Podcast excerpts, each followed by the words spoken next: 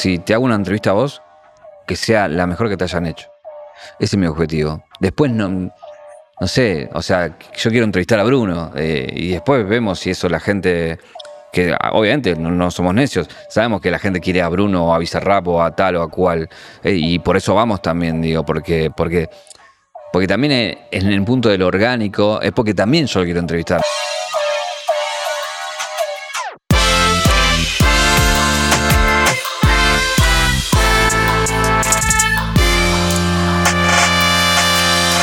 Julio, bienvenido.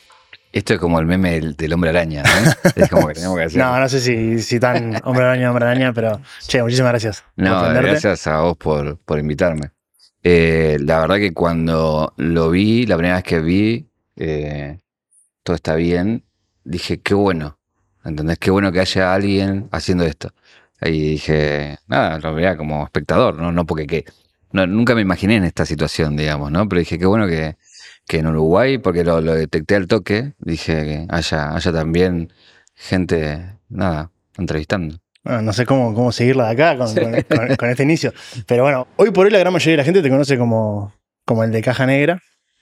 Pero la realidad es que vos dentro de Filo tenés un rol súper importante que es el de director. Eh, mi rol es de, como de director editorial. Cuando arrancamos Filo en 2019, eh, bueno, Mati Mediña, Charlie de Venecia, Mario Progrini, iniciaron con ese proyecto y me llamaron, me convocaron, me dijeron, queremos hacer un, nuevo medio. Y, la verdad me dieron la libertad de decirme, el periodista sos vos, manejalo y vamos a ir a apoyarte en todo. Y, fuimos empezando a laburar ahí en equipo y, bueno, yo subí a Maxi Díaz, después más tarde, bueno, vinieron otros, sumé a varios periodistas, eh, otra gente con la cual yo trabajaba de antes, Mariana Karpovich. Eh, y la, idea un poco era hacer un medio que represente estos tiempos, ¿no? Y estos tiempos lo, lo hablo en términos de consumo, de audiencia, de noticias, de cómo nos relacionamos y cómo de alguna manera nos informamos. Y sentía que había como, nada, como un anacronismo entre lo que los medios fueron y siguen siendo y, cómo ahora consumimos. Eh, entonces, me daban ese chiche de poder jugar, ¿viste? Y ver si nos salía un medio así. Y mm, eso por un lado, y después sumar un staff de, chicas y chicos muy jóvenes, eh, que un poco la invitación fue esa, sean ustedes y hagan lo que tengan ganas de hacer. Y la verdad que hay mucho de libertad también, dejo como, como mucho de, que se haga y en todo caso ir corrigiendo en el después, porque nada mejor que, hacer lo que sos, digamos, ¿no? Entonces nada más auténtico que eso. Si lo querés, lo llevo a Caja Negra. A Caja Negra hicimos algo que queríamos hacer y que nos parecía que había que hacer. Todo lo que vino después, después charlaremos seguramente, pero, pero no es algo planificado, sino es, era lo que tenía que ser y eso después dio otras cosas. Eh, y nada, la verdad que en, dos años, casi tres años, empezó a tomar un, lugar, eh, sobre todo entre los jóvenes, eh, muy preponderante y también de un lugar de reflejo y de los medios. Lo digo porque viene gente que, de otros medios a, buscarnos eh, gente de, filo. Y, nada, estamos contentos de, muchos de los objetivos que planteamos al inicio, lo pudimos cumplir. ¿Qué objetivos tenían? ¿Cuáles eran las metas? O... En principio, ser un medio que, que, los jóvenes respetaran. Y eso creo que, que, se logró, que los jóvenes quieran venir, que, que la música esté representada, que la cultura esté representada. Eh, yo creo que tanto los medios como la música, como los libros, como el arte, tienen que representar una época. Tienen que entender el clima de época, tienen que saber en qué contexto, en qué mundo están viviendo, de alguna manera para reflejarlo. Y, y poder reflejar ese mundo a través de Filo y que ese mundo se sienta representado eh, de alguna manera habla de que el trabajo estuvo bien hecho en el sentido de fuimos un espejo en la cual la gente se pudo reflejar y vio una cara bastante parecida a la que piensa que es, ¿no? ¿Y qué parámetros tenían? O sea, qué cosas sí querían hacer, qué cosas no querían hacer. Comparando un poco con esto me decías que capaz que esta época no estaba siendo reflejada en los medios. En la agenda, en las, temáticas, por ejemplo. Que, o sea, veíamos que eh, los medios en Argentina estaban muy enfrascados en la grieta y en eso, y, creo que había un montón de temas que también son políticos, pero por fuera de, ese esquema, Eh, la impronta de género por un lado, que eso lo manejan las chicas de filo, lo cual nosotros no nos metemos, el tema de, no sé, medio ambiente, el tema después de los consumos y de los referentes culturales, o sea, no son más los que están en la tele, o no son solamente esos, en todo caso. Hay un montón de referentes que están en la cultura digital, que tienen un peso muy fuerte, que empiezan a manejar la agenda. Hoy la agenda musical la manejan ciertos referentes cuando antes esos pertenecían a los medios tradicionales. Sí. Hoy los rankings no tienen que ver con las radios, sino que tienen que ver con, no sé, con una plataforma.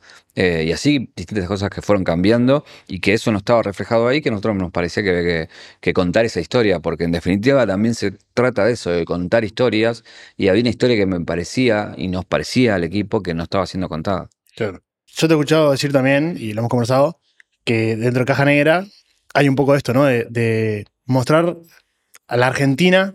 Pero me interesa saber por qué pensás que es necesario hacerse ese retrato. Primero porque la lectura que había en la Argentina, me parece, y con total humildad lo digo, reflejaba un pasado. Glorioso, por cierto, pero un pasado. Eh, un pasado al cual yo pertenecí también, donde fui adolescente en ese pasado. Entonces veía que muchos de esos medios reflejaban eh, oldies, digamos, cosas que ya fueron y que las vivían como actuales. Pero si me ponían a decir, bueno, para esta canción que me estás poniendo, ¿cuándo fue compuesta? Y fue compuesta en el 93. Bueno, ya son casi 30 años. Mm. Entonces digo, ¿y dónde está toda la música de ahora? Todo lo que se está consumiendo ahora. Y que está en la calle. O sea, en la calle está.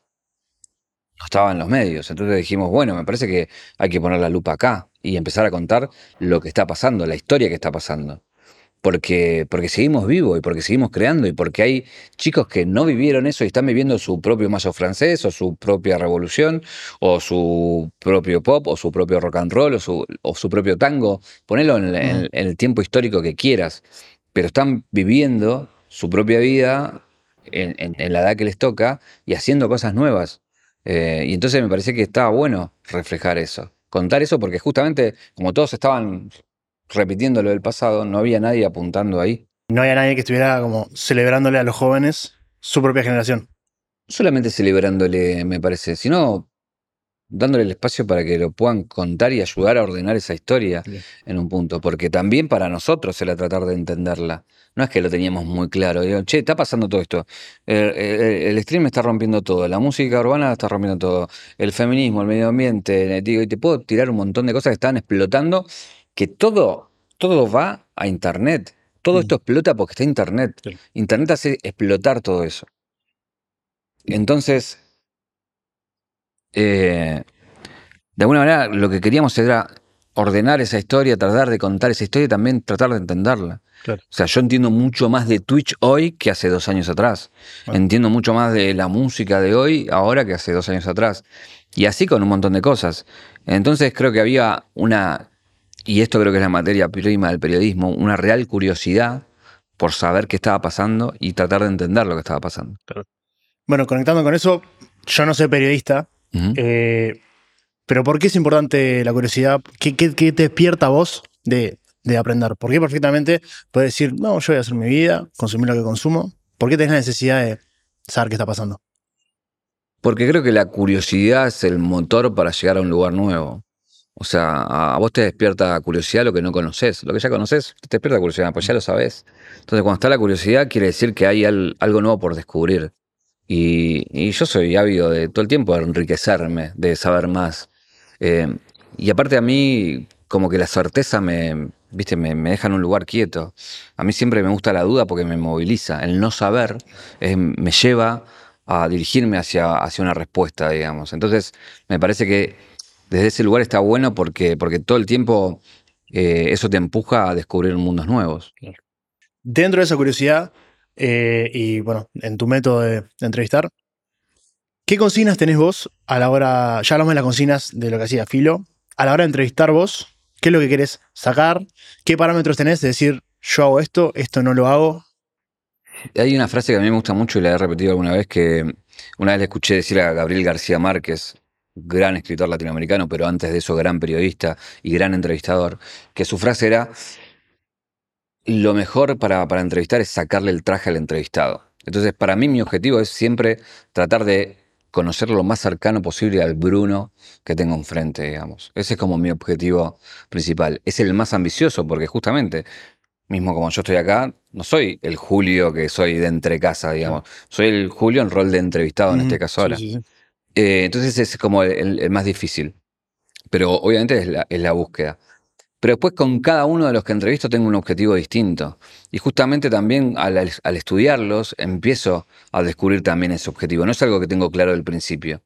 ¿Entendés? Si veo a alguien que es muy picante y lo empiezo a entrevistar, digo, bueno, picante ya lo vi un montón. Quiero ir a su lado sensible, ponerle. Y mi objetivo es buscar una nota sensible. O digo, yo creo que la gente con esta persona se va a querer reír. Y voy a buscar que la gente se ría y ese va a ser mi objetivo obviamente con el formato entrevista y todo el tiempo preguntando, pero llevándolo siempre a ese lugar.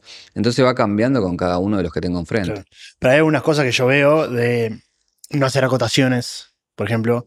Eh, obviamente, darles el tiempo de respuesta. ¿Esas son cosas que vos te marcaste? Sí, porque a mí me pasa que cuando estoy viendo una entrevista y lo interrumpen, me pone mal. ¿Viste? Como decir, pará, déjalo hablar.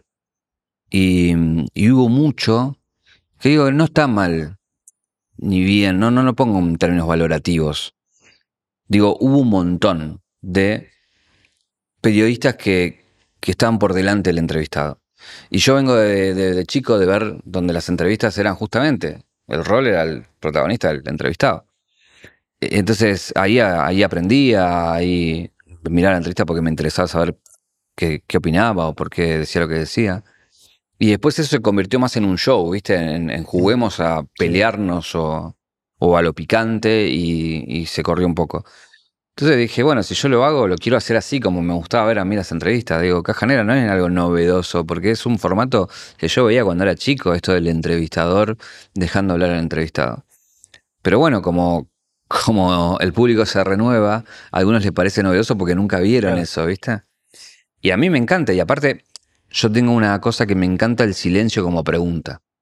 O sea, muchas veces yo dejo, clavo el silencio porque te estoy preguntando con la mirada. ¿Entendés? Entonces, y tenemos una cosa que nos pone muy nervioso el silencio. Bueno, es una estrategia de negociación total, conocida. El, total. Y quedarte callado hasta esperar a que el otro Total. Entonces ahí, ahí, se produce también un juego. Y, eso está bueno porque son distintas capas. No solamente tiene que ver con lo que uno dice con la boca, mm. ¿viste? Tiene que ver muchas veces con la mirada, con cómo conectás, con el timing, dónde me meto, dónde dejo hablar, dónde reacomodo. Eh, y después, obviamente, después tenés la edición que también te puede ayudar, digo, pero, pero todo eso entra a jugar en, las capas de la cebolla, ¿no? Yo he visto historias tuyas, me acuerdo, creo que fue cuando estuvieron en España, uh que estabas en el tren papel y lápiz. ¿Es así como te preparás? Sí, sí, agarro siempre un cuaderno, ahí voy anotando y después lo llevo a la compu, pero al principio es todo más así. Más en esa, la de Ibai, era que estamos viajando, cruzando el océano para hacer una entrevista, ¿entendés? Entonces la entrevista tenía que estar buena, tenía que salir bien, entonces estaba como recontra estudiando y, y nada, anotándome todo.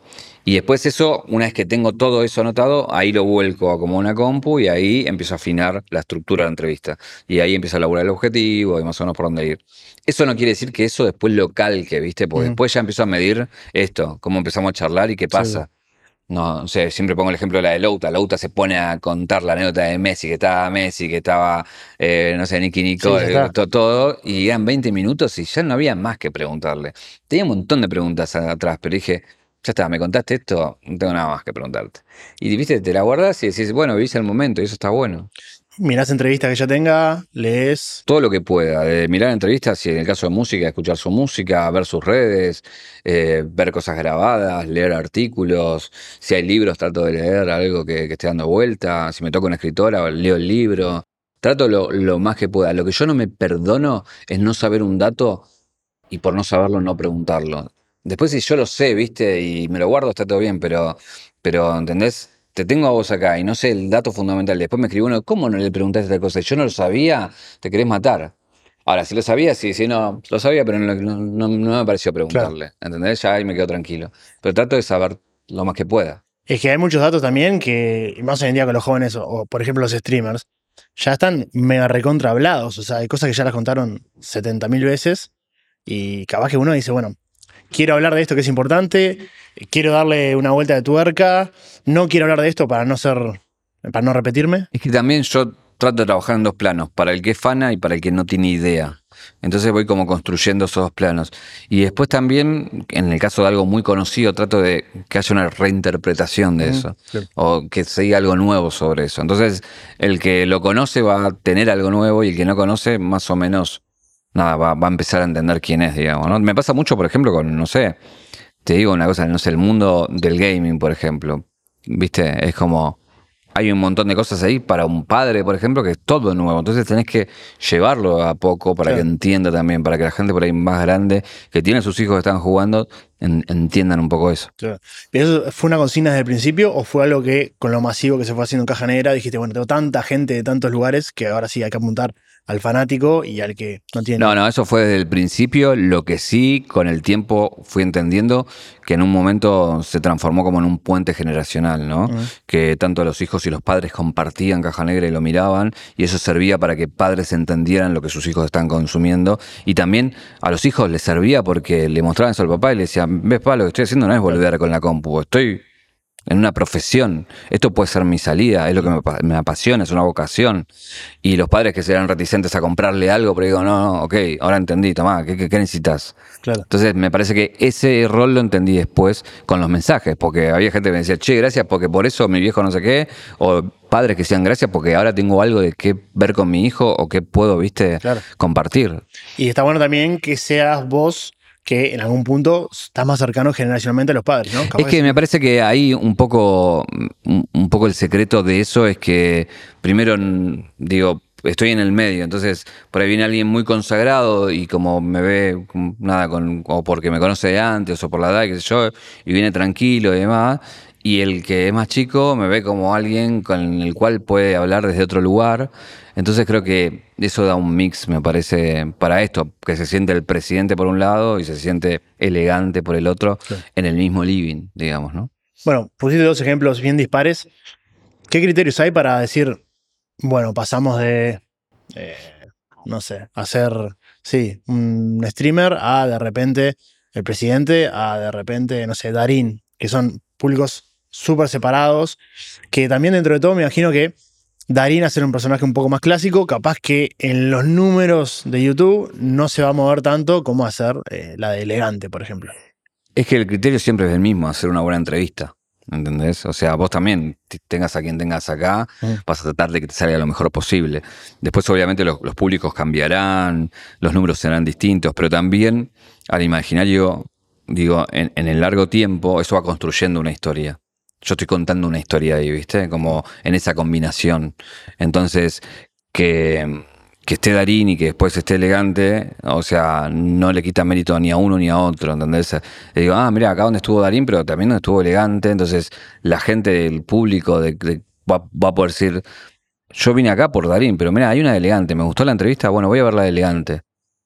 ¿Entendés? Entonces, y, y, pongo el, el caso elegante porque digo, fue su primera entrevista. Entonces, para esa vez cuando salió, diga, che, pará, pero acá hay una entrevista tal y a tal y a tal, y le hacen a este pibe también. Entonces, como me parece que eso equilibra un poco, ¿no? Hablando un poco, bueno, siempre para la primera pregunta, le preguntás si están para romper el hielo. Me interesa saber cómo elegís, eh, qué preguntarle. Por ejemplo, a Duki le preguntaste si es la voz de la generación. ¿Qué pasa con otros artistas, por ejemplo, que capaz no tienen una trayectoria tan grande o no tienen ese rol? Y capaz que no haya una pregunta como definitiva para hacerle. Es que ahí es, riesgosa esa pregunta, a veces sale bien y a veces no, pero un poco es, te voy a invitar, viste, como el primer, eh, como es, es, la primera impresión. Entonces, te estoy mostrando un poco de mis cartas, digamos, ¿no? Con por dónde voy a ir, ¿viste? Y entonces es, entras al juego, ¿no? ¿Es romper el hielo o no? ¿Rompes el hielo o no? ¿Viste? Como es eso. Y, me parece que un poco esa primera pregunta define un poco ese carácter de la entrevista. Eh, hay veces que, nada, que las respuestas son gloriosas y decís, ah, listo, salió un moño, y a veces que hay que ir llevando. Y, por ahí a veces también esa primera pregunta un poco es el reflejo de lo que va a ser toda la entrevista, ¿no? Em, pero bueno, también entiendo que, que no es lo mismo esa primera pregunta en el programa número 3 y esa primera pregunta hoy, viste, como con todo el, después el camino de lo que pasó, siento que, que, que ahora hay que romper hielo en serio muchas veces porque ya vienen preparados como para algo que ya saben que es, ¿viste? Claro. Sí, es una presión también. Claro, es, es- es- eso notamos esa diferencia con el correr del tiempo. Hablando de esto de la presión, cargas un poco con decir, bueno, ahora lo ve un montón de gente, la gente ya me tiene como un estándar de, mirá qué buenas entrevistas, de la siguiente tiene que estar buena, tiene que estar mejor, tiene que estar mejor, tiene que estar mejor. No, porque esa exigencia la tuve desde el capítulo 1. O sea, y, y es posta esto, ¿eh? Siempre quisimos hacerlo bien y que esté bueno. Y esto también habla de un poco de lo que vos decías. Voy a hacer la misma entrevista con un pibe de 18 años que es gamer y que por ahí su vida recién empieza con, no sé, alguien de 60 que tiene todos los laureles y todo un recorrido. Entonces siempre trato de que de que los invitados, sea cual fuere, la intensidad sea la misma, tanto del estudio, de lo que le voy a preguntar, de, mi preparación, y, y que eso, viste, de alguna manera se trasluce en, que después, en el final, vos ves algo que decís, che, pará, ahí el pibe estudió, el pibe, se- o sea, intentó, eh, después, bueno, hay cosas que, que uno no puede manejar, pero la intensidad que le ponemos siempre es la misma, digamos, ¿no? ¿Te pones nervioso? ¿A entrevistar? Depende, depende eh, qué, cómo, cuándo, dónde. No sé, eh, la del presidente y Sí, era distinta. Era, esa es la que dijiste que fue la más complicada. esa, era, esa era complicada, sobre todo por el momento eh, en que la hacíamos. Eh, y después, no sé, hay algunas que querés que salgan bien, ¿viste? Porque decís, acá están todos mirando y también para este pibe, digo, es un lindo momento para, para mostrar quién es, ¿viste? Entonces es como, a veces hasta me pone más nervioso por Mm, el otro que por, por mí. Eh, entonces hay, hay veces que sí, te pone. Y, a- y aparte, para mí los nervios son algo bueno, ¿viste? Tener miedo es algo bueno. Y eso hay, a veces hay que como em, ponerlo en tela de juicio, digo, porque si te, si te pica es porque te gusta, ¿viste? El día que te deje de picar es porque ya está, no te gusta más. Entonces, yo agradezco que cada vez que me pase eso, porque digo, ah, todavía me sigue corriendo sangre, todavía me gusta esto, y a mí me gusta entrevistar. Eh, y espero que me siga gustando, porque, viste, eh, eh, es muy lindo poder charlar con un montón de gente que de otra forma es imposible. Claro. ¿Viste? ¿Cómo, cómo- digo, cualquier persona, ¿cómo hace para, entre- para hablar con el presidente una hora y media o con el artista más pegado una hora y media? ¿Cómo haces? ¿Viste? Y de esta forma te lo permite. Claro, sí, y sí. preguntarle lo que vos tenías ganas de preguntarle. ¿Y la del presidente por qué te parece la más complicada, la más difícil? Porque primero era la primera vez que iba a una entrevista así de este tipo a internet, entonces sentí un poco también esta cosa de que de este lado de internet teníamos que hacer algo, algo copado. Y después porque el momen- hacía mucho que no hablaba y cuando salía iban a estar todos los ojos ahí mirando. Y también se- mucha gente me iban a, po- a poner a mí en el rol ahí, viste, de, de, bueno, a ver cómo, cómo hice mi laburo. Entonces había un montón de preguntas que en una caja negra normal no hubiera hecho, pero la coyuntura lo, lo requería. Pero también intenté hacer una, una caja negra que envejeciera bien con el tiempo, porque digo, el concepto de caja negra es esto, es dejar un archivo de estos años para que el día de mañana vos quieras saber cómo era un presidente en esos años, y era e- esto era un presidente en esos años, o cómo era un músico en esos años, o lo que fuera. Eh, entonces tenía un poco esa carga. Y la verdad que fue así, porque cuando salió el anuncio fuimos trending topic. el- ya el, el anuncio tenía como más de un millón de vistas. Todos los canales, después en cadena, nada, fue una locura. Claro, y además hay una cuestión que cuando es política, iba a haber gente que si no le preguntaste tal cosa, ah, fuiste medio tierno con él. Si se la preguntaste, uh, lo mataste, lo mandaste al muere, ¿no? Como que siempre. Es que sí, también yo no, justamente, mi rol es preguntar y no, no lo iba a pelear, digamos, ¿no? Sí, iba a hacer preguntas que, que me parece que había que hacer y, en todo caso que, que tienen que, que responder. Y también hay una cosa ahí como sobrevalorada para mí en un punto, eh, porque justamente tiene que ver con dónde pones el rol, que es el tema de la repregunta, ¿no? Y hay veces que te está contestando lo que te está contestando y no es necesario repreguntar, porque ya con lo que te está contestando de alguna manera te está diciendo lo que piensa. Si esquivó, te está diciendo que está esquivando. Y si contestó mal, te está diciendo que contestó mal. No es necesario volver a decirle, pero usted está diciendo que no Claro. sé qué cosa. Y sí, está diciendo eso, pero no voy a poner yo a decir, ah, mira, yo me di cuenta. Yo me di cuenta, sí que me doy cuenta, pero, o sea, soy lo suficientemente inteligente para pensar que vos sos tan inteligente de darte cuenta y yo no tengo que decirte a vos lo que está diciendo, digamos. Eh, entonces, hay una cuestión de, viste, de, de que la audiencia, no, la audiencia es recontra inteligente. O sea, nosotros somos los boludos que pensamos que estamos por, adelante y no. Y justamente es el error, me parece, muchas veces, ¿no? Y sobrevalorado el recurso, ¿por qué? Porque la gente piensa que el que vuelve a preguntar y a pinchar es un fenómeno. Claro, la verdad que es esa en un punto. Eh, en el contexto histórico, Argentina tuvo una gran crisis de la justicia en los 90. Eh, eso hizo que, otros lugares tomaran el rol de la justicia, entre ellos los medios y los periodistas. Entonces había como una cuestión del periodista justiciero y del periodista, y hubo una exacerbación de eso. Y después todo se convirtió en, un punto en eso, en el periodismo de denuncia. Y empezamos a, dejar de hacer lo que hacíamos, digamos, ¿no? Entonces yo no digo que eso esté mal, me parece que está bien, o sea, eh, lo que digo es que no puede ser la norma, que tiene que haber un poquito de todo, ¿no? O sea, y a mí me parece que este, esta forma que también vos encarnás de alguna manera es otra. Digo, no es ni mejor ni peor, es otra. Y a mí es la que me gusta hacer ahora. No digo que el día de mañana no lo haga porque también entiendo los contextos. Yo creo que eso es un periodismo muy televisivo. Y ya me parece que es anacrónico en un punto.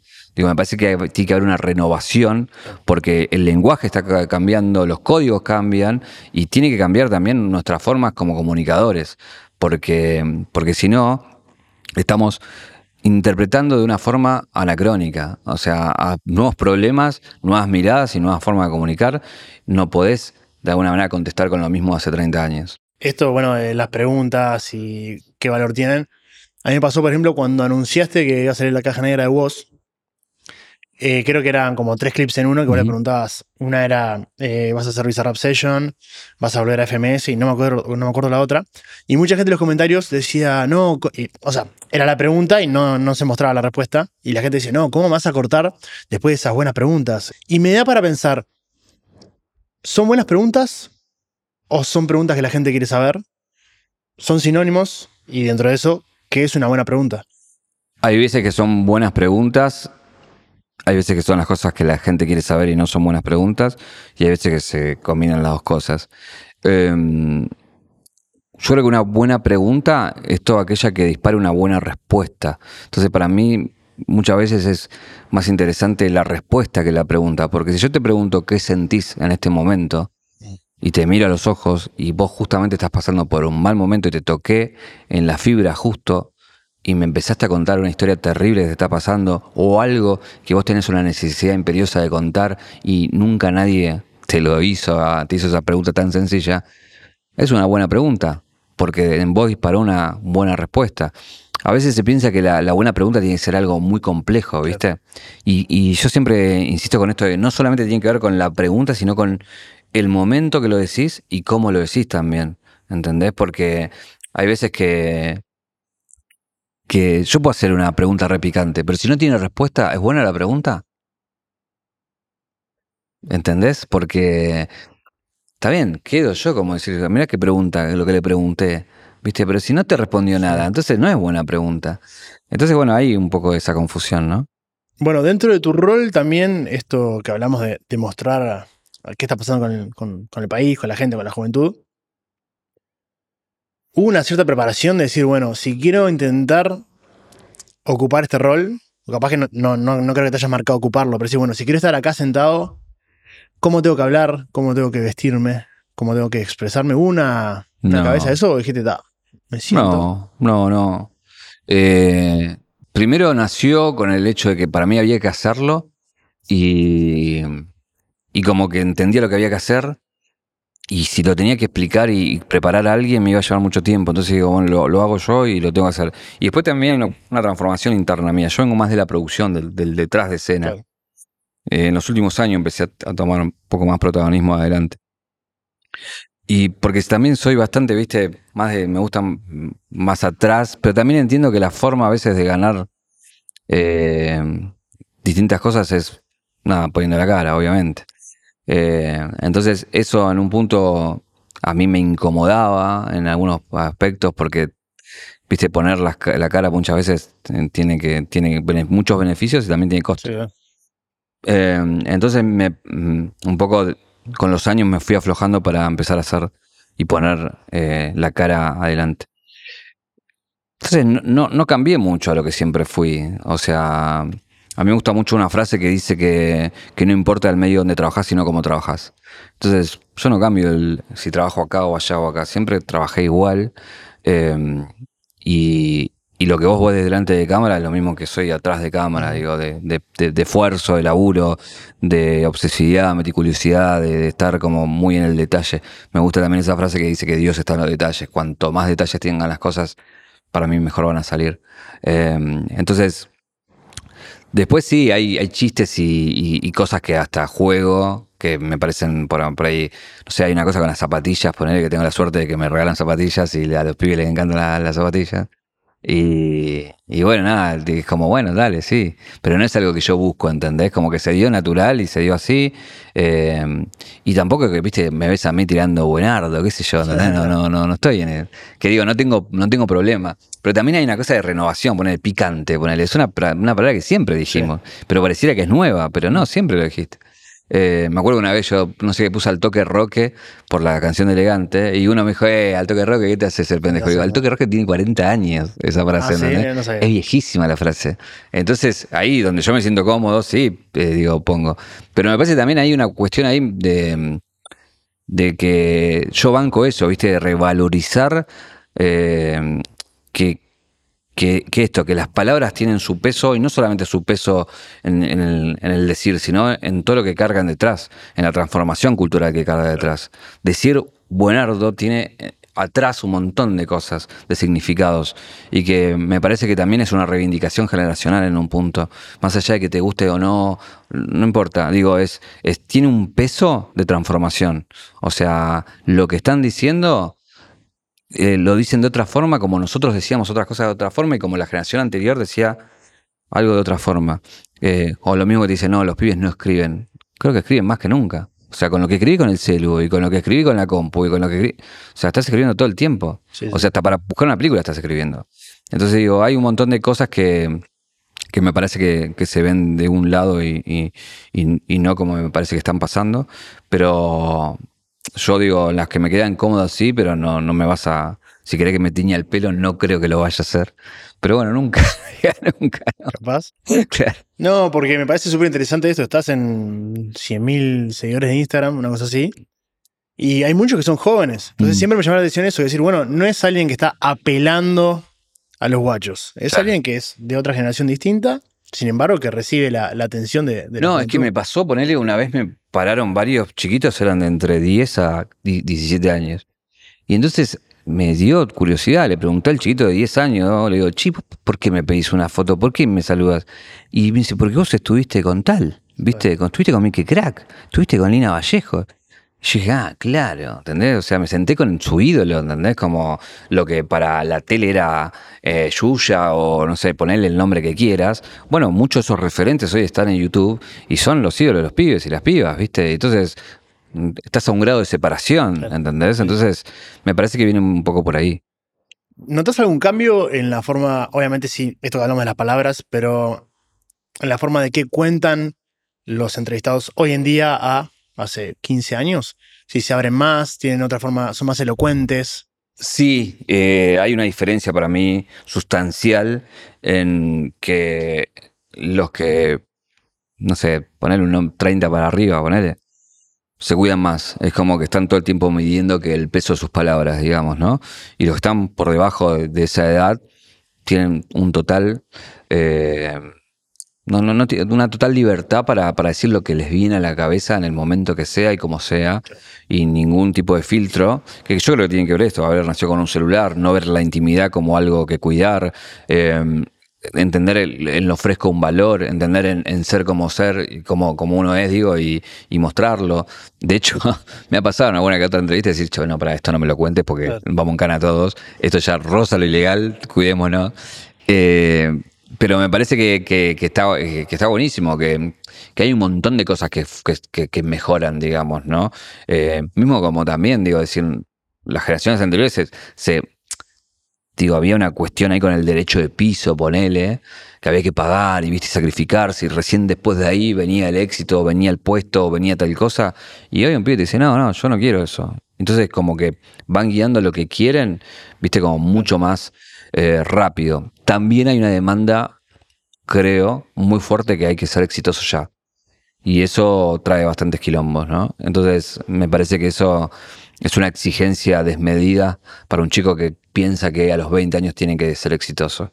Eh, me parece que eh, es demasiada presión y sobre todo porque recién arrancás, entonces te queda toda una vida por delante. Entonces me parece que eso es medio salvaje en un punto de que tenés que ser exitoso a los 20 años, ¿no? Creo que viene de todo esto que hablamos de celular, ¿no? De las redes. Eh, estar todo el tiempo expuesto a los numeritos de Instagram, cuando seguidores subiste. No, pero este que hace lo mismo que yo tiene más y su videoclip eh, tiene mucho más números. Me interesa ver cómo lo vís vos desde otra óptica, que claro, vos conociste Instagram ya es más grande, ya con la cabeza más asentada. ¿Cómo lo manejas eso? ¿Qué, ¿Cuánta relevancia tiene para vos decir, mira, tengo 100.000 seguidores en Instagram? La tiene en, la justa medida que la tiene para el resto. Entonces, eh, digo, tiene relevancia porque el resto mira eso también, pero en mi caso no es solamente eso, digo, en mi caso la piedra digo, que, hace mover todo para mí es... Eh, eh, o, es mi cargo en filo, o es caja negra, es eso lo que. O sea, yo no soy influencer, no es que estoy ahí, viste. Es una consecuencia de mis laburos eh, que tenga Instagram o que tenga otra red social. entiendo que para otros sí es, es, lo principal porque justamente laburan a través de eso. Entonces, para ellos sí es mucho más urgente tener un buen número, tener buenas métricas, tener eh, cantidad, buenas cantidades de likes, cantidad de reproducciones, eso lo entiendo. Pero también yo trabajo con eso y estoy todo el tiempo mirando eso. Con mi equipo miramos todo el tiempo eso y cómo funciona y cómo hacer que las cosas se vean más o que te, no sé, que te likeen más o que te comenten más. O sea, no lo uso para mis redes porque es un trabajo, entonces yo trabajo de eso en, en los medios, digamos. Entonces sé que es muy, que es muy importante, sobre todo porque si entendés las buenas prácticas de eso, puedes comunicar mejor. Entonces, si yo quiero que se hable de A y sé las buenas prácticas, voy a lograr que se hable de A. Si quiero que se hable de B y no sé las buenas prácticas, no voy a lograr que se hable de B. Entonces, B no existe. Entonces, para meterte en esa discusión, tenés que aprender y saber cómo se juega ese partido. Si no, no puedes entrar a jugarlo. Entonces, me parece que eso es lo, interesante de, esa disputa. Digo, y ahí es donde también viene esto que hablamos antes. Digo, todo lo que tenía en la mochila de haber trabajado en radio, en tele, en diario, no sirve. No sirve por, por lo menos de la forma que, yo lo aprendí. Cambiaron las reglas, es reaprender estas reglas para quizás con el mismo backup de lo que tenés para decir, los digas, pero con estas reglas. Entonces, si vos querés que se diga A, tenés que aprender a jugar con estas reglas. ¿Qué cosas cambiaron desde que vos empezaste hasta ahora? O incluso desde que empezaste con Caja Negra hasta ahora. ¿Qué fue lo que más tuviste que aprender? De, te digo la, pavada más grande, digo, la cantidad de minutos que tenés que tener un video. Yo cuando arrancamos con, Cajanera decía, quiero tener un programa largo de 40 minutos donde pueda charlar profundamente, todo negro, eh, que, haya tranquilidad, que haya intimidad, que haya reflexión. Todo lo contrario a corto, eh, estridente, eh, rápido y conciso, que el primer minuto tenés que ser no sé qué para que la gente se quede. Entonces ahí lo que, lo que lo que planteas es, ok, esto que me está diciendo es Instagram, no es YouTube. Entonces, esto para mí en YouTube va, a funcionar, porque no había tampoco mucho, ¿entendés? Entonces digo, si, si, si hay gente que se queda acá en esta plataforma a ver tres horas de video, ¿por qué no se quedaría a ver una entrevista de 40 minutos? Entonces ahí es donde, viste, empezás a, entre lo que sabes y lo que ves cómo funciona, a, a acomodar para que eso entre justo, ¿no? Claro. Has hablado vos, y hemos comentado, que antes de la entrevista de Ibai, vos ya como estabas vislumbrando el final de, Caja Negra. ¿Cómo fue ese cambio? ¿Por qué pensás que hay que seguirla? ¿Se abrió un mundo nuevo? el tema de Ibai primero nos abrió la posibilidad de hacer entrevistas afuera y pensarnos como algo también que puede salir a otro país a entrevistar. Eso también nos abrió eh, a que mucha gente quisiera venir, mucha más de la que nosotros habíamos pensado. O sea, nuestra lista de decir quiero este, este, este, bueno, se extendió porque che, tal también quiere venir. Y también entender que, que hoy es un lugar que, que, está representando algo, que ya no tiene que ver con las views, eh, que tiene que ver con, con algo simbólico. Entonces, me parece que eso, digo, mientras eso se siga percibiendo, me parece que está bueno mantenerlo. ¿Está en tu cabeza el decir, bueno, hasta cuándo seguirá, eh, o el miedo ese de, extender algo que capaz que empieza a decaer. Está en mi cabeza y sé qué quiero y hasta dónde quiero. No lo voy a decir, obviamente, pero, pero está. Sí, sí, sé qué quiero y hasta dónde quiero. Eh, si logro cumplir todo eso, ahí es el momento de decir, ya está, está bien. Claro. Eh, pero creo que todavía me quedan un par de, de cosas a cumplir. De sí, sí, si logro de esos tres que tengo, con tener uno, ya estoy, porque me parece que, que habré llegado a uno de esos es porque ya, ya estuvo buenísimo. Claro. ¿Te pasa en algún punto que es, bueno, como caja negra es lo que de- despuntó, todo lo otro queda vinculado a eso? O como que, bueno, en caja negra hago esto, entonces tengo que estar a la misma altura, tengo que hacer un tipo de contenido No, que genere esto. no. no, porque no, las cosas no las pienso en términos de, de éxito, sino en términos de que, de que de hacer algo que me parece que esté bueno y que a mí me convenza, ¿viste? Eh, porque hace 20 años que laburo esto y he visto proyectos de desde, ese lugar que te dice, si mezclas zanahoria con lechuga y con tomate, tenés una regla en ensalada. Puede no pegar y puede ser horrible también, porque si le pusiste azúcar, ya está, ¿viste? Entonces, digo, es, es un montón de variables que vos puedes hacer para que algo esté bueno. Después que eso tenga éxito o no, no lo decís vos. No, no lo decide la gente, digo, si te quiere no- ver, no te quiere ver, eso. lo- Ahora, cuanto vos más le pongas, seguramente vas a tener más chances, ¿viste? Como jugar, nada, tener más ficha para jugar en el casino, en todo Claro, caso, sí. digamos, ¿no? Pero, pero eso es algo que decide la gente, no, no, no lo puedes decir vos. ¿En algún momento sentiste que ya la gente no es que está esperando una gran entrevista, sino que es el morbo de ver quién es, a ver, Julio, a quién me trae, a quién me trae, a quién me trae, y no tanto por el contenido, ¿sí? Yo me lo pregunto, ¿sabes? Haciendo un paralelismo que para mí hay muchas similitudes con Bizarrap. Claro. ¿Cuánto hay que la gente dice, me encantaría saber qué, qué resultado creativo va a salir de Bizarrap con Eminem? Claro. ¿Y cuánto es que en realidad decir, wow, el morbo, decir, no puedo creer Eminem que está acá? Gracias por esa comparación, me parece como demasiado, pero en el caso de... No, eh, no, me pasa por ejemplo al revés, el efecto Mandela que le dicen que es que piensan que le hice entrevista a gente que no entrevisté todavía, sí, sí. ¿viste? Entonces le dices, che, ¿cómo? ¿No lo había entrevistado a usted? No, no lo entrevisté nunca. Entonces en tu imaginación pensaste que sí. Eh, yo lo que apunto, no sé qué piensa la gente, pero apunto que si te hago una entrevista a vos, que sea la mejor que te hayan hecho. Ese es mi objetivo. Después no, no sé, o sea, yo quiero entrevistar a Bruno eh, y después vemos si eso la gente, que obviamente no, no somos necios, sabemos que la gente quiere a Bruno o a Bizarrap o a tal o a cual, eh, y por eso vamos también, digo, porque, porque, porque también eh, en el punto del orgánico es porque también yo lo quiero entrevistar, no es que lo quiero entrevistar porque la gente me... Porque digo, si vos lo querés entrevistar a Bizarrap, lo querés entrevistar porque por todo lo que está construyendo, por la carrera, por lo que significa, por lo que hizo y por lo que va a hacer, y porque no sabés a dónde va, hacia dónde va y dónde va a terminar. Entonces son miles de preguntas que tenés para hacer. Entonces me parece que ahí se une un poquito también entre lo que quiere la gente y lo que, lo que vos querés, ¿no? A mí algo que me interesa conversar contigo dentro de esto que decimos de la gente, de que vos en algún punto como entrevistador, no voy a decir que dependés del otro, pero te enaltece también la otra persona. Y a mí se me ha dado por preguntarme, que me digan, che, qué buena que estuvo en la entrevista, y decir, eh, ¿fue buena por mí o fue buena porque el entrevistado se lució? Yo entiendo que después cuando lo bajas a tierra sí hay un aporte tuyo, pero en algún momento como empezaste con, con esas preguntas, decir, bueno, ¿cuánto hay que es lo mío? ¿Cuánto crédito me estoy llevando que verdaderamente es mío?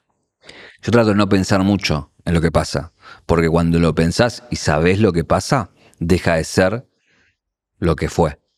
En esto que quiero decir, es como si yo me intentara, intentara explicar por qué es una buena entrevista o por qué le va como le va y entiendo, después voy a empezar a tratar de generar eso que me fue, por lo cual me fue bien, y va a ser ficticio, ¿me entendés? Porque voy a querer replicar algo de lo cual me fue eh, bien, digamos, ¿no? Entonces, digo, esto en términos de qué entiendo yo con, con lo que es una buena entrevista. Trato de no entenderlo y trato de no explicármelo. Siento que estuvo bien, ya con eso me basta. Eh, mi rol siempre es que se luzca el otro. Eh, no, no importa si yo mm, nada, tartamudeé o, o no sé, o clavé mal la pregunta. Si el otro sirvió para que el otro diga algo copado, ya está, el trabajo está hecho. Eh, porque me parece que ese, en este formato es eso lo que vale, ¿viste? Que el otro diga lo que tenga que decir y que esté bueno, ¿entendés? Eh, eso después derrapa, derrama para el producto, derrama obviamente para mí, derrama para mi equipo, para nuestro proyecto. Obviamente no somos necios, pero, pero siempre importa lo que el otro tiene para decir más que lo que yo le pueda decir, digamos, ¿no? Porque hay veces que, viste, hay veces que el entrevistado viene prendido fuego y por más que la quieras cagar, no la vas a cagar porque vino prendido fuego. Y hay veces que el invitado vino recontra planchado y por más que le metas y le metas y le metas, digo, eh, entusiasmo en la entrevista, no la vas a poder sacar. Entonces hay muchas veces que es cómo te levantaste, ¿viste? Y que uno trata en lo posible de acomodar, pero, ¿viste? no sé, me ha pasado una vez que alguien vino y me dijo, acabo de tener un ataque de pánico. Ya está, yo ya no podía hacer más nada ahí porque sentía que cualquier palabra mal ubicada podía, viste, complicarla.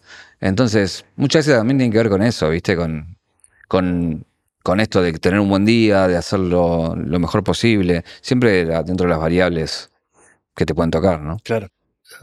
o sea, ¿querés que te conteste sinceramente? Tú, o para mí, ¿eh? ¿eh? Tu objetivo como entrevistador es que el otro brille. Que el otro brille. Entonces, ¿cómo haces que el otro brille? Ese es tu problema. El resto, lo que vos quieras. Hay veces que te va a costar un montón que el otro brille y hay veces que no te va a costar nada. Entonces, si tuviste suerte que no te cueste nada, bien, bienvenido sea. Ahora si te tenés un, partido difícil y vas a tener que remar. Y hay veces que aún así no lo vas a lograr. Pero siempre tu trabajo va a ser que el otro brille. Por lo menos es lo que yo me planteo, ¿no? Entonces, me parece que, que, si, si, si, el otro brilló, mi laburo está hecho, digamos, ¿no? Por lo que hemos hablado fuera de cámara también, vos estuviste en varios momentos eh, decir, de, la historia de la música o tuviste varias situaciones? Sí, tuve la suerte de trabajar en, Argentina en, varias radios eh, que fueron icónicas ¿no? de, dentro de la música. Una de Rock and Pop, Mega, Vorterix eh, y Futurock Hoy, bueno, muchas más. Y, y, eso me permitió cubrir shows y estar en lugares. Y después también, no sé, hice el docu del indio, entonces, no sé, la profesión me llevó a eso, a estar en Tandil, arriba del escenario, mientras el indio cantaba para, no sé, 400.000 personas y tener esa visión de toda la gente, viste, ahí, ese, ese mar de, gente. Y, viste, o sea, tendría que tocar la batería para que me pasara algo así. Y el periodismo mm. me llevó, o, ser director de un documental me llevó a eso. O, no sé, estar viendo Per Jam eh, en el mangrullo digamos, eh, el día después de la inundación, digo, no sé, y así, estar en un estudio donde estaba Slash, o qué sé yo, eh, ver pasar, no sé, aquí al lado, no sé, viste, como cosas así que te pasan eh, por, por estar trabajando de esto, viste. Y también esa cosa medio que yo jodo con esta cosa de Tom Hanks, viste, de, de, estar de costado pero no ser protagonista, sino el, el protagonista era otro y vos como productor estás ahí, viste, y, y ves todo en una especie de Forrest Gump, viste, ahí eh, siendo parte de la historia, pero no tocando nada, digamos, ¿no? bueno, por eso decía la pregunta anterior también, como que siempre de un lugar, no en el papel principal. Sí, sí, no sé, estaba en asunciones de presidente, ponele, viste, y de repente me lo cruzaba el Pepe Mujica y después me cruzaba otro presidente y lo entrevistaba. No sé, me tocó, no sé, ir a cubrir a un. Eh, cuando a Sandro le entregaban un una distinción en el Congreso y me recibe con otra periodista que fuimos eh, en un salón y estaba él ahí, viste, con toda su aura. Éramos los tres ahí nada más, no sé, siempre juego con el tema de Leo Matioli, le voy a hacer una entrevista enfrente de Gran Rex donde él paraba en el hotel y me recibe en el hotel de raso rojo la bata y tomando un whisky, nos quedamos tomando un whisky ahí y haciendo la entrevista. Es un montón de situaciones, viste, que, que, que, son locura. Y después, tipo, he estado en represiones, he estado en, estadios de fútbol donde me, comía apuradas, eh, he estado, no sé, en, qué sé yo, en el 2001, o sea, ahí ya empezaba recién a laburar y estaba en el medio de los quilombos. Eh, y qué sé yo, no sé, fui a Uruguay cuando fue el quilombo de las pasteras y todo eso. Me invitaron y fui y estuve ahí adentro. Cosa que la profesión te da de eso, de estar en una una papelera y de repente y después estar con un presidente y después estar en un show. Eh, cosas que, que nada, que están buenísimas porque estás ahí, es medio viendo todo. ¿Tenés medio claro identificado de dónde nace en tu vida esa, ese interés por reportar, por aprender? Por la curiosidad, seguramente.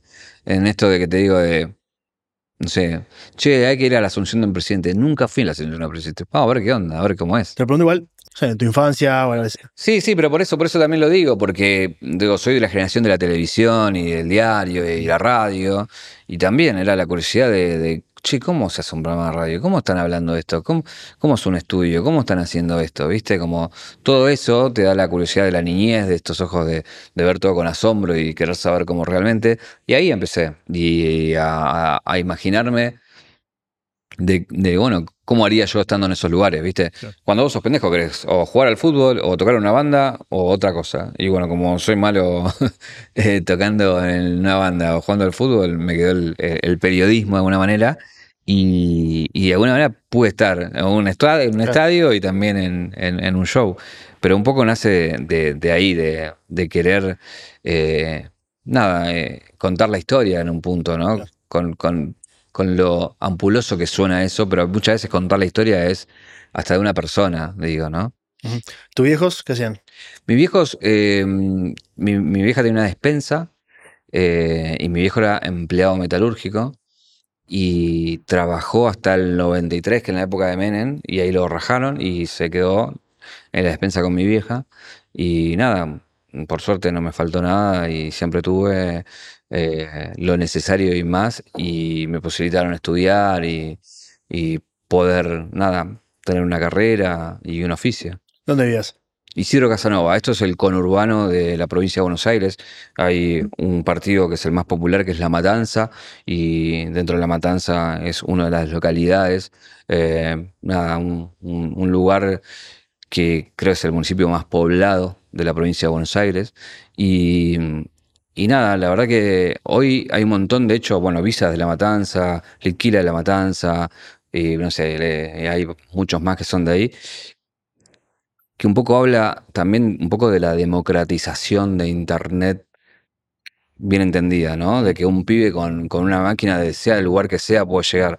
Antes era más difícil llegar porque había gente que te decía vos sí, vos no, ¿viste? Y, y parecía, si venías de un barrio más de abajo la tenías que, pues no tenías contacto, entonces la tenías que remar para, ¿Te entrar. Sí, yo tuve la suerte que me dieron una pasantía en el lugar que estudiaba, que era Ether, y fue muy gracioso porque cuando me dan la pasantía, me la dan en vacaciones, cuando yo ya me había recibido. Y cuando era el año y estaba estudiando, le decía, che, me van a dar una pasantía porque tenía re buenas notas, ¿viste? Y me decía, no, para vos te vamos a dar una mejor, ¿viste? Y yo qué bien que me chamulló, porque me fui creyendo que era bueno y encima no me dieron nada. bueno, cuando me recibí, no me dieron nada, yo recaliente, y después me llaman en febrero y me dice, ¿viste? Te dije cuando haya algo bueno, sí, dar una- sí. Bueno, llegó algo bueno, una pasantía con Lalo Mir. Y para mí era trabajar con, si fuera jugador, ir a jugar con Messi, ¿entendés? Y me tocó eso. Y era una pasantía por un mes y me quedé seis años. Ahí fue puntapié de todo. Sí, sí, ahí pude entrar al medio y a laburar y aprender y a laburar con un montón de gente muy grosa. Y, y, y- y esto de la primera oportunidad, que siempre es difícil, ¿viste? Claro. Me interesa saber, bueno, cómo mantenés tu cabeza cuerda, activa, si tenés algún ritual, eh, meditación, deporte, Nada. lectura. Nada, tengo el, el problema ya que es que, que hago lo que me gusta. Entonces, hacer lo que me gusta, viste, como que. O sea, perdón, por ahí te hago quedar mal, pero para mí esto que estamos haciendo ahora es una charla de amigos en un bar. O sea, y, y- o sea, a mí me pagan por eso. O sea, entonces hago lo que me gusta. Entonces, no, no, como que no necesito muchas veces escapar de, Claro. porque la paso bien, ¿entendés? O sea, o sea, ahora recién vine a entrevistar a alguien recontra grosso. Ayer anoche tuve una grabación con cinco personas regrosas que, que de otra forma no podría juntarme jamás. Entonces, como que me parece súper divertido ir, ¿viste? Voy, charlo, aprendo cosas. eh, el desafío es nuevo porque estoy haciendo algo nuevo. Entonces, no, como que no, no necesito eso, ¿viste? Es medio workaholics, obviamente, Sí, sí, sí, sí. obviamente. Pero, pero nada, la paso bien. Entonces, no, como que no, no, no necesito descolgar, ¿viste? Claro. Y aparte porque me gusta. O sea, yo voy a ver una película y veo cómo está filmada, ¿entendés? Que a veces me dice, vos solo mirás eso. No, no, porque si el día que me toque hacerlo, lo quiero hacer bien y veo cómo lo está haciendo. O veo cómo tiene la, eh, la, la banda de sonido, ponele Ujú. o cómo está el plano, o cómo está iluminado, o cómo está el guion, o sea, y la disfruto de todos esos lugares, o sea, Claro. ¿viste? Y no es que estoy diciendo a ver cómo está el guion, es como automático, es como, como ¿viste? Como caminar, eh, sí, funciona así, ¿no? Es que yo te digo, ah, bueno, voy a ver cómo está la música ahora, voy a ver cómo Mm. está el guion ahora, no. así. ¿Tenés pensado, tenés interés de hacer una película? En algún momento sí, tengo, tengo idea. Estoy laburando sobre un documental de una banda, que estamos laburando con Maxi Díaz y con el equipo de Cheque en Blanco hace unos años, que en algún momento saldrá. Y en algún momento el gran desafío para mí es hacer una ficción. Y en algún momento calculo que por ahí la haga. Eh, como así me parecía imposible hacer un documental, que ya voy por el tercero. Eh, me parece imposible hacer un- una ficción, pero en algún momento quizás que me meta en el quilombo. ¿Y qué de películas? ¿Qué consumís? ¿De, de series? No, de todo, de todo. De todo. Aparte tengo esa cosa de, de que mm, vos me decís, la casa de papel, y la voy a ver. Porque quiero ver cómo está Ah, ¿qué hecha. pasa? Y quiero ver por qué le pasó lo que le pasó. O me decís el juego del calamar, y quiero verlo, por qué, entender por qué le fue como le fue. ¿Viste? A mí me, me gusta entender esas cosas, ¿viste? Entonces veo eso como te puedo ver, ¿viste? Kuro- Kurosawa o eh, un cine iraní o lo que, porque me interesa.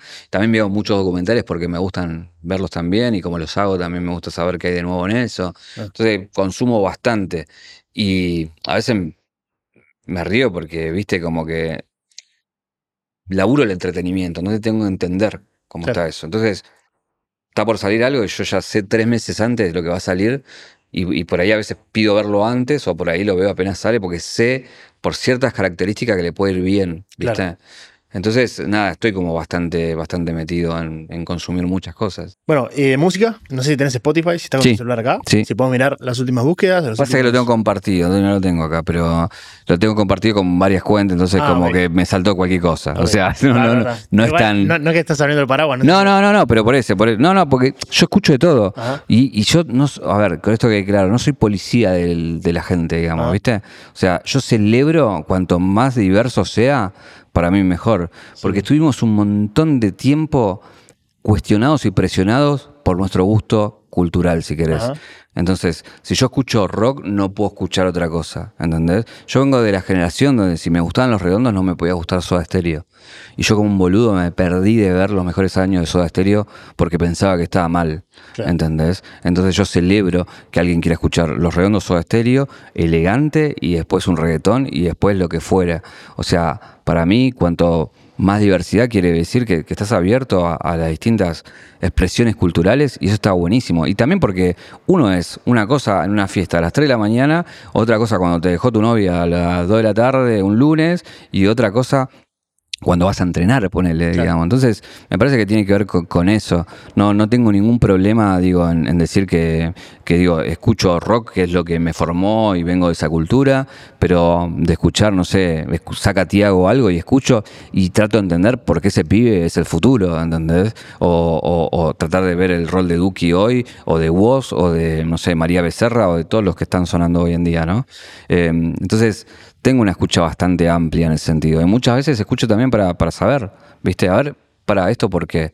Y este, y este que, que, que- ¿por, qué- por qué pegó y, y no lo conocíamos nada hace una semana y hoy es número uno? ¿Y qué tiene?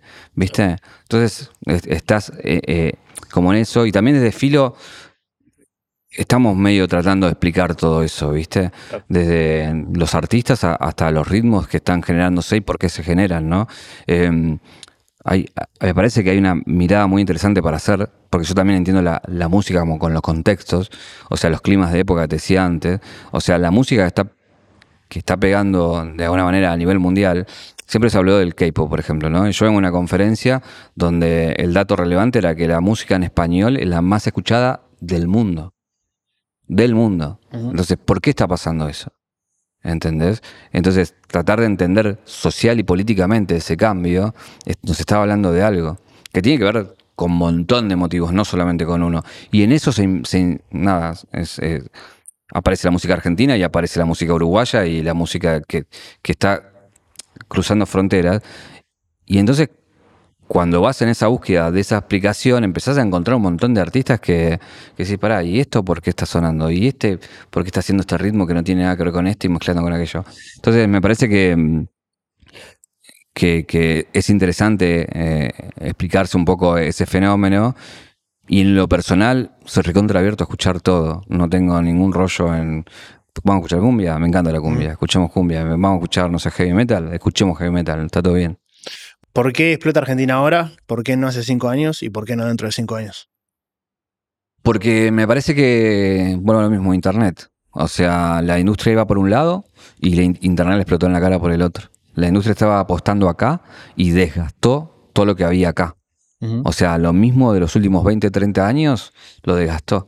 Y acá empezó a haber una novedad que no estaba controlada, que eran pibes en sus habitaciones con compus, haciendo beats y haciéndolo con lo que sentía, y en una época que necesitaban que tenían que sacar las cosas ya.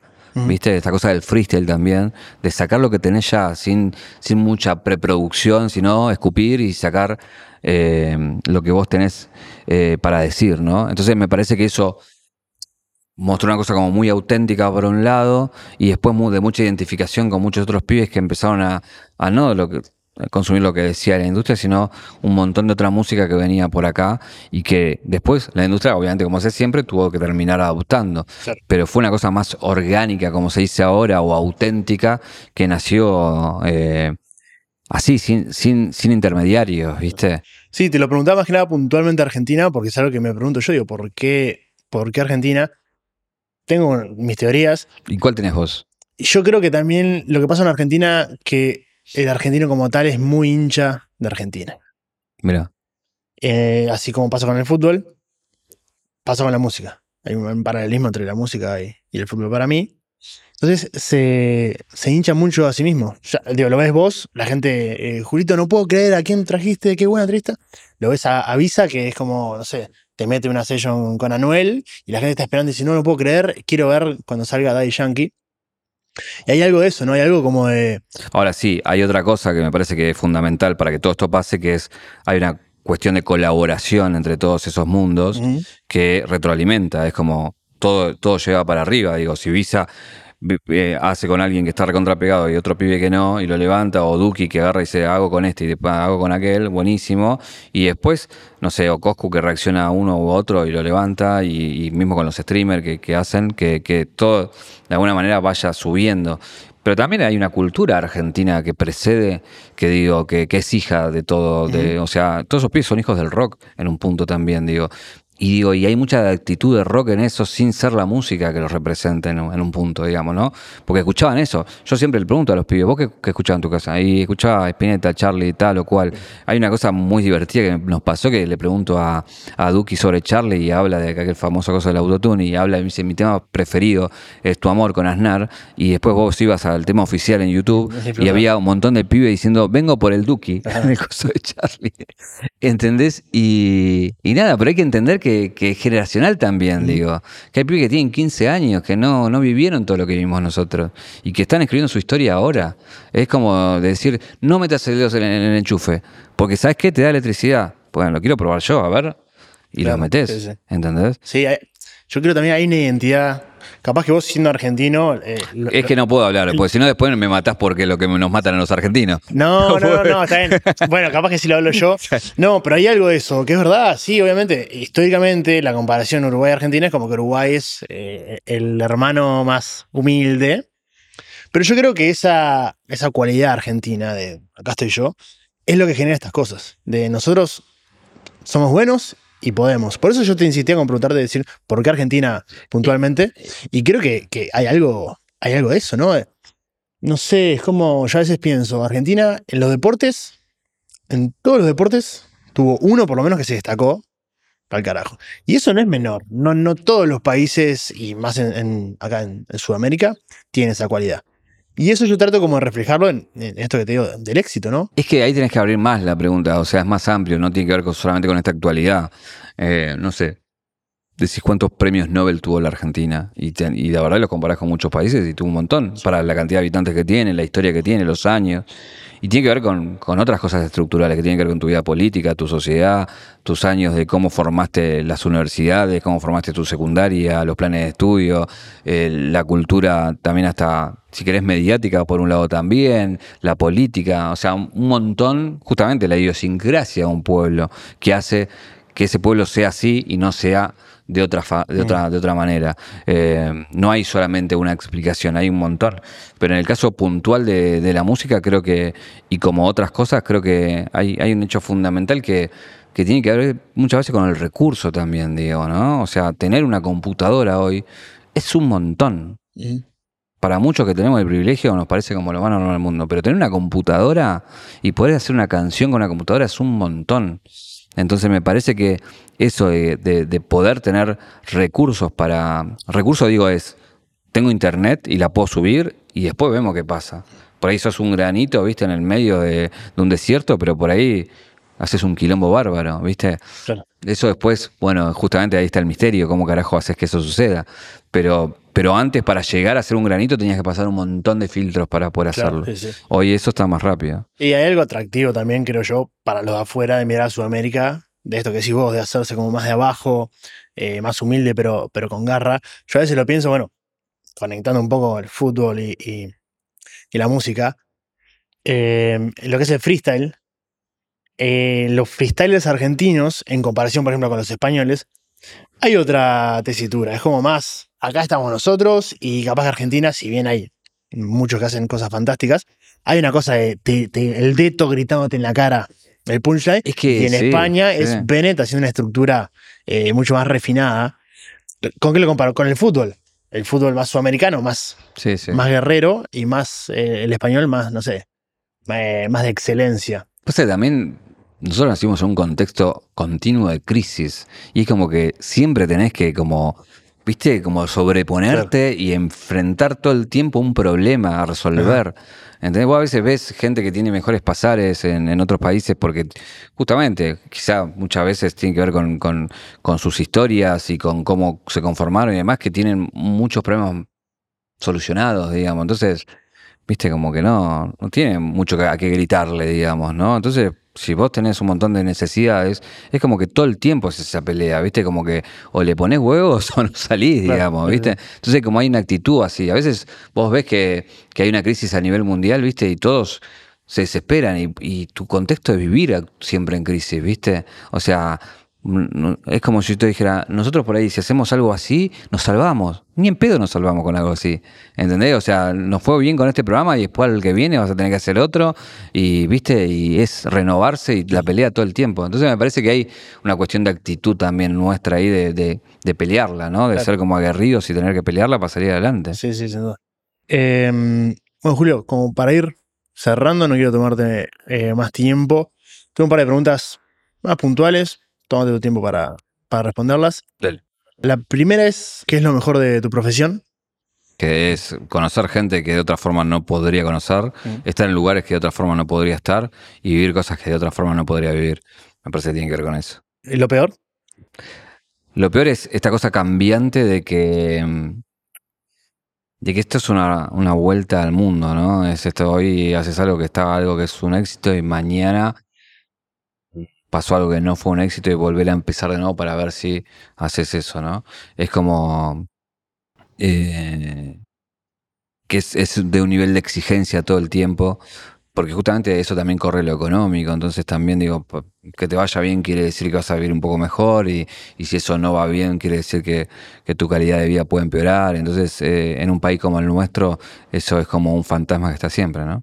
A lo largo de tu carrera o de tu vida personal, ¿Qué, fue lo que más te costó cambiar de vos? Eh, yo creo que tiene que ver un poco, a ver, cambié un montón de cosas, pero, pero estuve mucho tiempo como con una receta, ¿no? Como que la receta de la adolescencia hasta los treinta y pico, ¿viste? Como que siempre fue la misma. Y en un momento tuve que decir, no, pará, si quiero algo distinto tengo que cambiar, tengo que ver otros lugares, tengo que conocer otras cosas tengo que mirar de otra forma. Entonces, eh, como que esa receta que tenía, sobre todo lo que tenía que ver con lo laboral, de, lo que me dedicaba, eh, dije, bueno, tengo que, si quiero crecer o hacer otras cosas, tengo que dejar de hacer esto que estoy haciendo y reaprender y hacer otras cosas totalmente distintas. Yo venía del palo de la radio, me tuve que ir al palo más audiovisual. Y después cuando dije, bueno, el mundo cambió, tengo que ir más a lo digital, volver a decir esto ya no sirve, para mí por lo menos, y tengo que aprender acá. Entonces, creo que esos cambios, si bien los hice, me costaron hacerlos. Eh, y aún así hoy lo veo como para muchos otros por ahí de mi mismo palo, es como que no, no, ven un valor acá, ¿viste? Es como que sigue siendo esta la verdad, con lo cual está todo bien. Para mí tampoco es que una tapa la otra, sino que son complementarias, pero yo quiero saber esto, esto y aquello, ¿no? ¿La receta cuál era en ese momento? No, la receta era. tiene que ver con una forma de laburo, ¿viste? De lo que aprendiste en la Facu y cómo te enseñaron y que. y que digo que yo eh, aprendí para, para titular para un diario. Y los diarios ya no se venden. Claro. Aprendí para hablar en la radio y de una forma y a tal hora. Y hoy la radio se escucha, sí, pero por ahí de otra forma y a otra hora. Entonces, eh, tiene que ver con ese tipo de cosas, ¿no? De, de- de cómo fuiste formado y cómo el contexto cambió en el medio, ¿no? Y la parte personal, la parte personal, yo tengo un cambio grosso que fue a los 19 años. Me pego un palo grosso con el auto.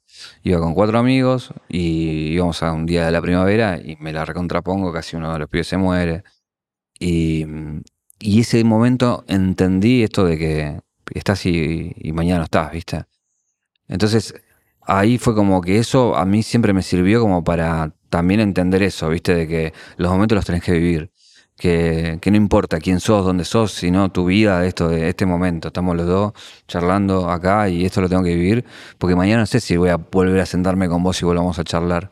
Que eso uno no lo tiene muy, viste que no lo tenés muy, muy presente todo el tiempo. Y eso como que a mí me cambió mi visión. Entonces como que eso me vino bien en el sentido de entender los momentos como quedarme en los lugares que me gustan, irme de los lugares que no me gustan. Porque los lugares que me gustan la voy a pasar bien, lo que no me gusta no la voy a pasar bien. Eso que parece tan sencillo, no es tan sencillo para nosotros. Entonces, elegir dónde quedarse muchas veces tiene un montón de riesgos y decisiones que tenés que tomar y hasta a veces de cosas que, que parecen equivocadas. Es como si yo te dijera, no, voy a hacer un programa de entrevistas en YouTube y que le va a ir muy bien. Y el otro dice, ¿qué vas a hacer? Quédate ahí, tarado, que te pagan un sueldo, que estás en un lugar, que- ¿viste? Y eso implica un riesgo que después, bueno, te puede salir bien o mal, eso después el tiempo lo dirá. Pero, pero quería decir que, que, que allá, que acá no estaba pasándolo bien. Entonces acá puede ser que sí lo pase bien. Y entonces tiene que ver eso con, con cambiar todo el tiempo. Entonces, en lo personal también, eso lo como que traté, viste, de todo el tiempo donde donde no corría sangre, viste, ir a buscar eso, ¿no? Porque a mí- yo funciono así, me tiene que pasar algo, viste. Claro. Y la misma pregunta, pero a futuro, ¿qué te queda por cambiar? Tanto en lo profesional, en lo personal.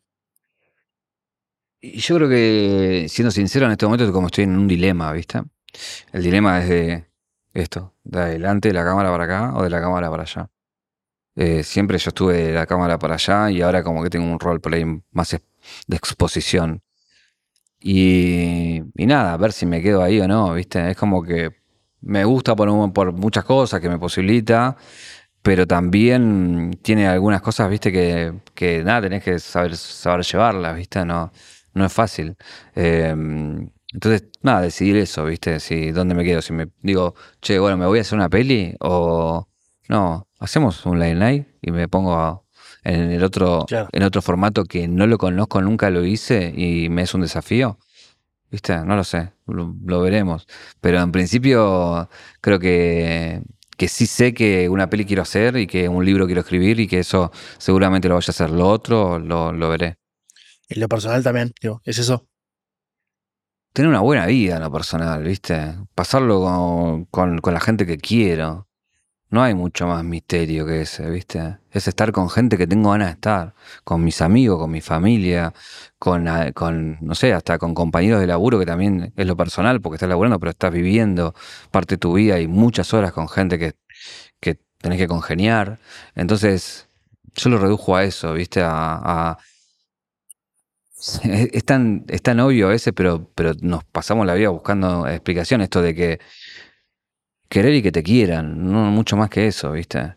Y creo que todos los problemas se reducen en un punto a eso. Digo, nosotros queremos que nos, que nos vean o que, o que disfruten lo que hacemos y, y no sé, que el entrevistador esté bien con vos y que esto lo vea gente. Digo, un poco se reduce también a eso en el sentido de, de estar en lugares donde la pasás bien y que, es, y que eso haya, que haya un- un- un- una evolución medio de afecto, ¿no? Bueno, Julio, generalmente cierro preguntándole al invitado algún consejo que le da a los jóvenes que están empezando. Acá el público me va a perdonar. Un consejo para mí en este mundo en el que me metí.